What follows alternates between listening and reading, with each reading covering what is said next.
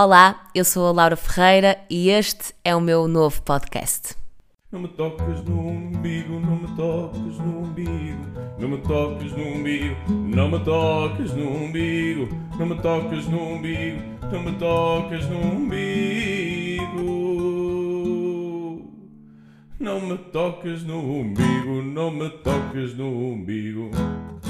Não sei porque é que disse novo, quer dizer, podia ser novo, porque há uns anos eu criei um podcast com o Henrique Mano, o Casal Maravilha, mas como tudo na vida que nós fazemos em conjunto, aquilo dependia única e exclusivamente da minha organização, da minha produção, da minha idealização, acabou por morrer na praia. Espero que não aconteça isto com este podcast, porque é algo que está na minha cabeça já há muitos meses, mais precisamente quando eu saí da rádio e comecei a sentir muitas saudades de todos os dias poder comunicar através de um microfone e, portanto, agora vou fazê-lo aqui na minha salinha. Hoje, com a árvore de Natal, estou olhar para a árvore de Natal com as luzes a piscar, é, é incrível, não é? Esta sensação. Ainda por cima está um dia terrível lá fora, está tudo muito escuro. E depois ver ali a árvore com as luzes a brilhar é das coisas mais mágicas do Natal. Ou então isto sou eu que adoro o Natal e, e vejo magia em, em todo o lado. Quero começar por agradecer ao meu irmão que fez este jingle que vocês acabaram de ouvir, o não do Não Me Toques no Umbigo. Uh, foi ele que escreveu a letra uh, e que compôs a melodia e depois gravou com o Guilherme Araújo, que fez também a parte da guitarra e toda a mistura e produção. Muito obrigado ao Guilherme e muito obrigado ao meu irmão, Johnny Manuelito. Vale a pena seguir nas redes sociais. Também a imagem que acompanha este podcast uh, foi o Rafa que criou esta imagem. Eu conheci o Rafa quando estava precisamente na rádio, na Cidade FM, há uns anos. Ele ganhou um passatempo para ir ver o Caigo a Madrid e eu fui com ele. Eu estava cheia de medo porque hum, não, não o conhecia, não conhecia também a Cátia Maurício da Sony, que foi connosco na altura, e pensei que seca estar três dias em Madrid sem conhecer as pessoas, uh, vai ser terrível, vai ser awkward.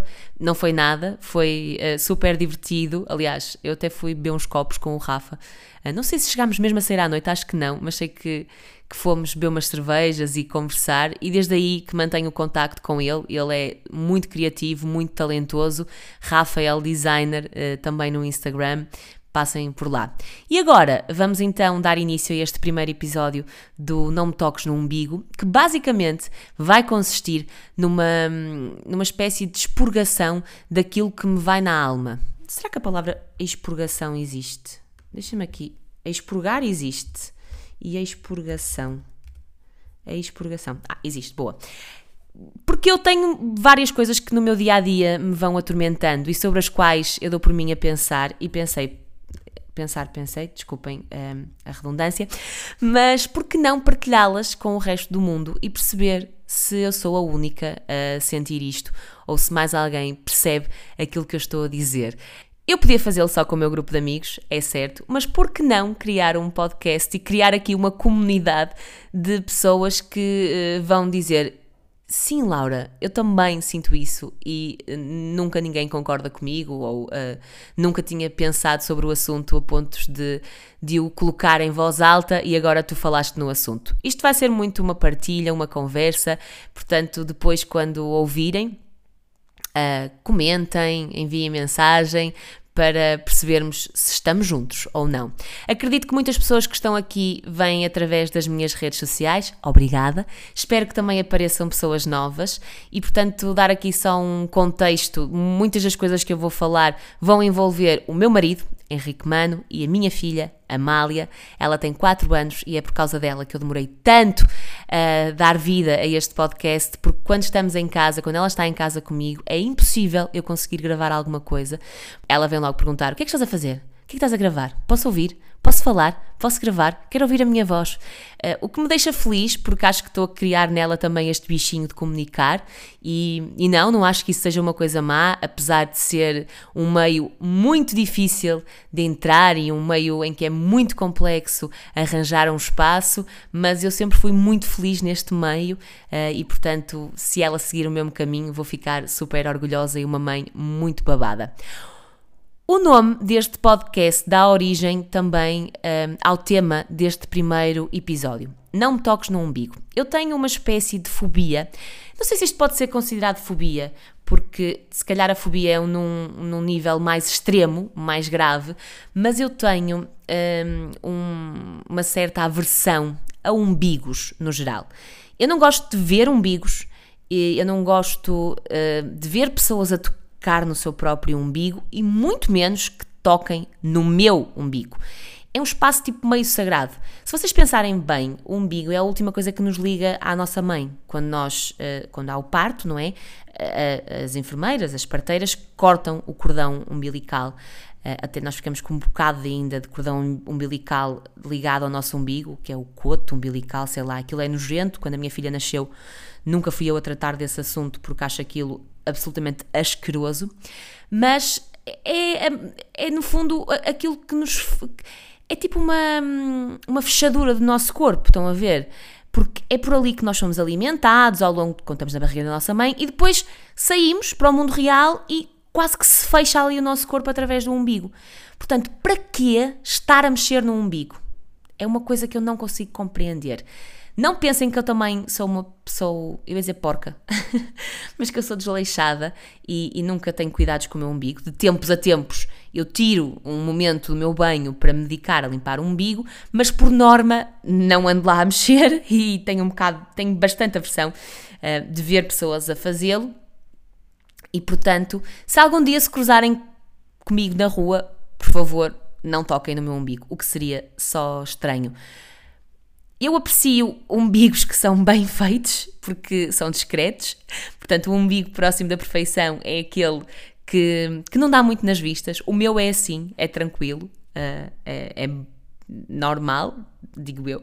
É normal na minha visão, porque todos aqueles que têm muita saliência, ou pelo contrário, que têm profundidade, causam mesmo muita impressão. Umbigos de grávidas Desculpem se estão a ouvir isto e estão grávidas e o vosso umbigo saiu e vocês não queriam, mas tapem-no, está bem? Quando for assim, muito menos mexam nele. E por favor, quando perceberem um, que alguém tem uma aversão desta, como é o meu caso, não incentivem as crianças a mexer no seu próprio umbigo, a ir mexer no meu umbigo. Isso não é fixe, ok?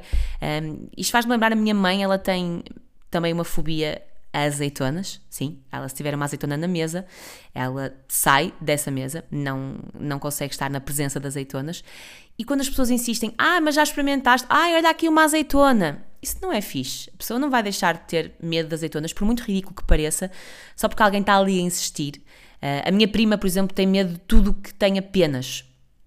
Até daqueles cascóis de, de carnaval, sabem? Que estão cheios de penas, que até se usa para fazer o disfarce dos anos 20, acho que é anos 20, um, ela tem aversão a isso. E as pessoas dizem: Ah, mas tens medo de pombas. As pombas basta tu e elas fogem. Uh, não deixa de ser verdade, se bem que agora as pombas estão um bocado mais atrevidas. Eu acho que elas já de conviverem tanto com os seres humanos já ganharam outra confiança. Mas não deixa de ser verdade que as pombas são muito assustadiças. Mas se ela tem medo, não queiram obrigá-la a ficar na presença de pombas, não é? Mesmo que isso um, estraga um bocadinho os vossos planos, acontece muitas vezes quando estamos numa esplanada e estão pombas por todo o lado. Quando fomos a Veneza, então, acho que foi quase como entrar no inferno para ela. Uh, mas o facto é que nós temos que aceitar os medos das outras pessoas, mesmo que para nós nos pareçam absurdos. Eu agora ganhei medo de andar de avião. E as pessoas dizem: Ai, ah, Laura, mas é mais seguro andar de avião, é mais provável ganhares o Euro Milhões. Não. Sim, é mais provável ganhares o Euro Milhões do que uh, andares num avião que tem um acidente e que caia. Certo, mas isso não implica que eu não vá ter medo cada vez que entro num avião. Eu lido com esse medo, eu vou na mesma, porque eu adoro viajar, mas eu vou em pânico o tempo todo. Outro grande medo que eu tenho na vida e este, se calhar, uh, muitas pessoas não vão compreender e vão até rejeitá-lo porque têm uma ligação com, com estes animais que são gatos. Eu tenho pavor, terror, fobia. Acho que é mesmo, de gatos, acho que é mesmo fobia. Um, ehm, porque eu não consigo mesmo aproximar-me de gatos. Eu acho que isto foi porque quando eu era criança, estava com o meu irmão uh, na casa da minha avó e estávamos a brincar no quarto e a vizinha tinha imensos gatos vadios. E um desses gatos entrou no nosso quarto e o meu irmão escondeu-se debaixo do edredom e o gato ficou absolutamente louco e saltou para cima de mim e bufava, sabem? Quando os gatos estão a, a pensar atacar e bufam e arreganham as, as unhas, ai, e, e fazem aquilo com a parte de trás do corpo e com a cauda, ficam todos iriçados. Estou arrepiada só de imaginar, a sério. E portanto eu ganhei muito medo. Tenho, eu acho que. Eu não sei, eu, eu vou dizer isto e eu sinto que muita gente vai ficar. Um, ehm, revoltada e vai dizer: Não, Laura, tu é que não conheces os gatos certos.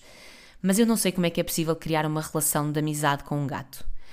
Eu respeito os gatos, atenção, eu desejava que todos os gatos do mundo tivessem uma vida feliz, que não houvesse gatos abandonados, até porque isso um, implicaria que eu também não ia ter que lidar com eles na rua, o que acontece muitas vezes, mas eu gostava que todos os gatos tivessem um teto, comida, bebida e que fossem felizes, longe de mim, mas felizes. Eu não desejo mal nenhum a nenhum gato. Um, não, não, não gosto de ver gatos magoados, nem é isso que eu quero, atenção. Eu desejo a maior felicidade do mundo para os gatos, longe da minha felicidade. Um, mas eu não consigo perceber como é que alguém consegue ser amigo de um ser tão traiçoeiro e hum, imprevisível, sabem? Os gatos são mesmo imprevisíveis. Eu já estive na presença de gatos, sobretudo quando estou com os copos. Eu acho que um, quando eu bebo um bocado mais. Um, perco, não sei se perco medo, se perco a noção. E acho que é na boa estar na presença de gatos. E uma vez estava na casa de uma amiga minha, da Sil, ela, eles tinham. Aquilo era uma casa na altura da faculdade em que viviam lá várias pessoas um, que estudavam, não é? Estudantes, e tinham um gato.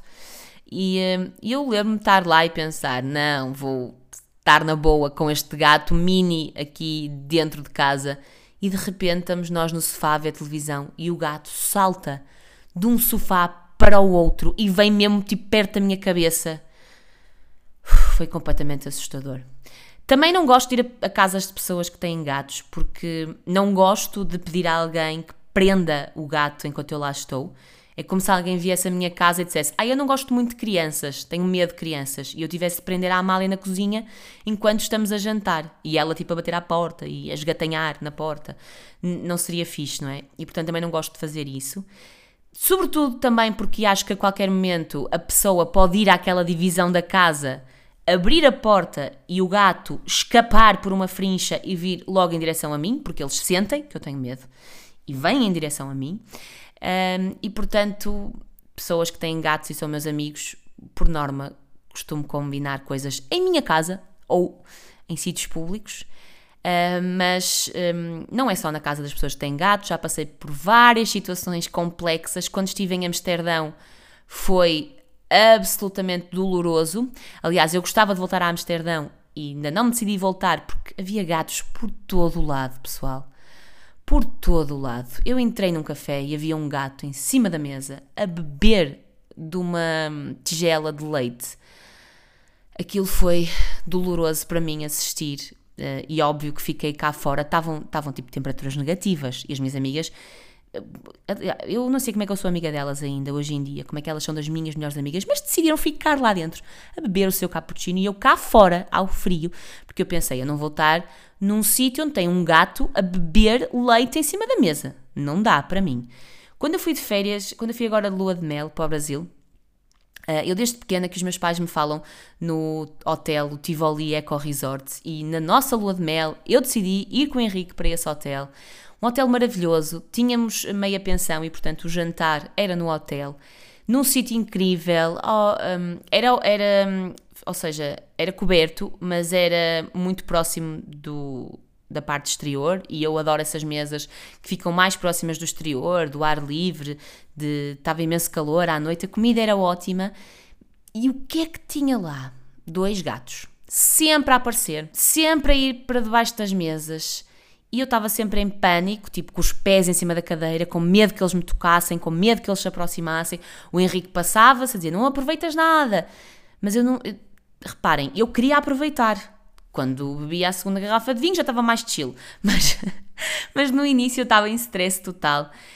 As pessoas à minha volta: Ah, mas eles não fazem mal, não, só querem comer. Ok, pessoal, eu também só quero comer. E eu não estou a ir ter com eles, porque é que eles vêm ter comigo? Portanto é isto. O primeiro episódio uh, uh, é sobre os meus medos E, e sobre esta. Sobretudo, não é sobre os meus medos, é mais sobre a questão de não insistam em. Um, em como é que se diz? Converter uma pessoa. Um, só porque vocês não acreditam naqueles medos, só porque vocês acham um absurdo, só porque vocês não compreendem, não tentem converter alguém em relação aos seus medos, porque não vai adiantar. E se calhar é só melhor respeitar, deixar que a pessoa lide com aquilo e que viva com aquilo, porque se vocês pensarem bem, vocês podem não ter medo de umbigos, nem de andar de avião, nem de gatos, mas se calhar também têm os vossos medos e eu vou achar.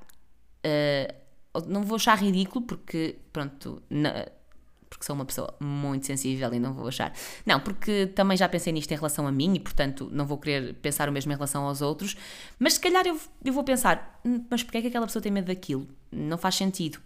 Mas vou respeitar e não vou insistir com vocês para ultrapassarem o vosso medo, porque hum, eu não vou deixar de ter medo de gatos. Prefiro viver a minha vida longe deles.